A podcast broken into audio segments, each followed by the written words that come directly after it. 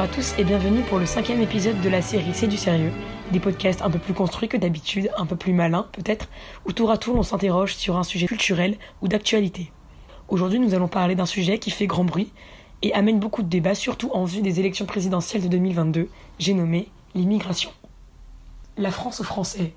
Ce cri rageur, on l'a entendu dans les rues de nos villes tout au long de notre histoire, et avec fureur il a été lancé dans les années 30 du XXe siècle, quand la crise économique serrait la gorge des plus pauvres qui recherchaient les responsables de leur malheur. On ajoutait des mots de haine pour les juifs, youtre, youpin, pour les italiens, macaroni, rital, pour les polonais, polac, pour les arabes, bico.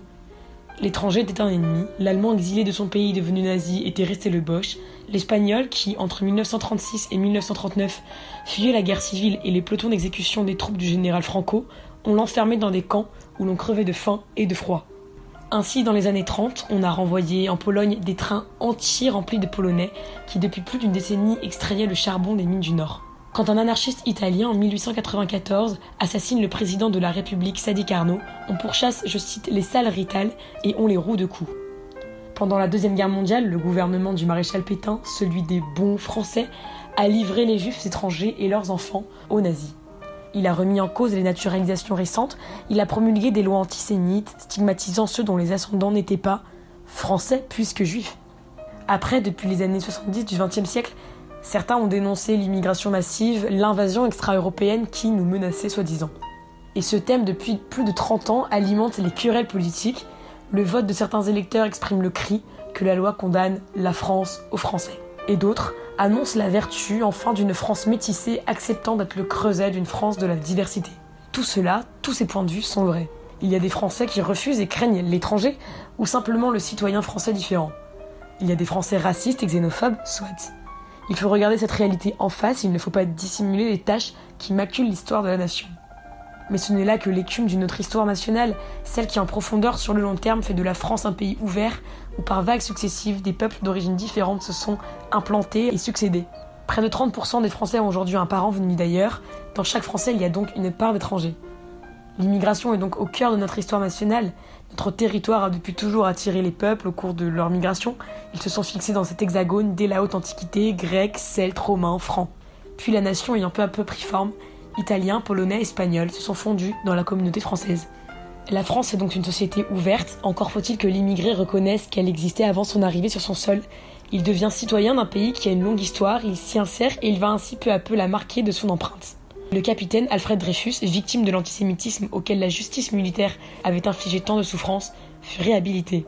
Et le meilleur de la nation, dans toutes les couches sociales, fit campagne pour arracher au bagne celui que les anti-Dreyfusards présentaient comme un étranger. Mais d'autres, depuis l'affaire Dreyfus, prétendent être traités non comme des citoyens français, mais comme des indigènes de la République, je cite. C'est un autre visage de l'immigration. Ces hommes, ces femmes, ces enfants sont originaires d'anciennes colonies françaises. Ils portent en eux le souvenir des humiliations subies par leurs ascendants. Ils étaient les indigènes, victimes du travail forcé, et avant eux, leurs aïeux ont été vendus comme des esclaves.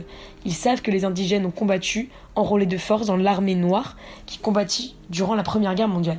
Leurs descendants ont quitté leur pays, devenus indépendants mais impuissants à leur donner travail et perspective.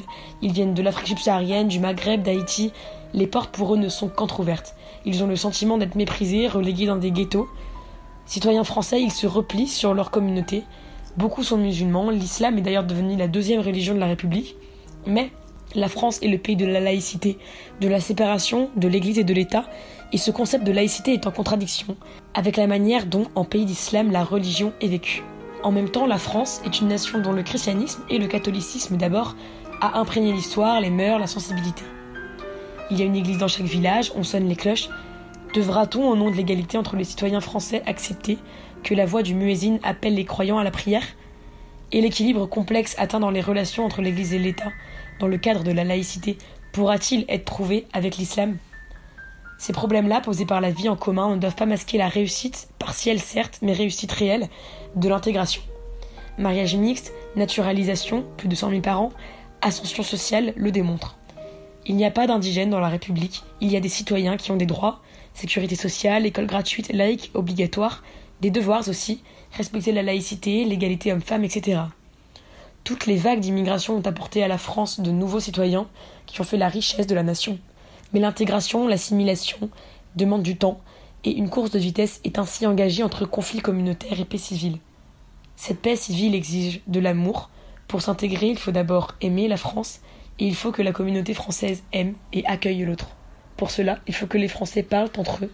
La langue est donc le ciment qui permet l'amalgame et l'école et l'éducation sont le creuset où ils se réalisent.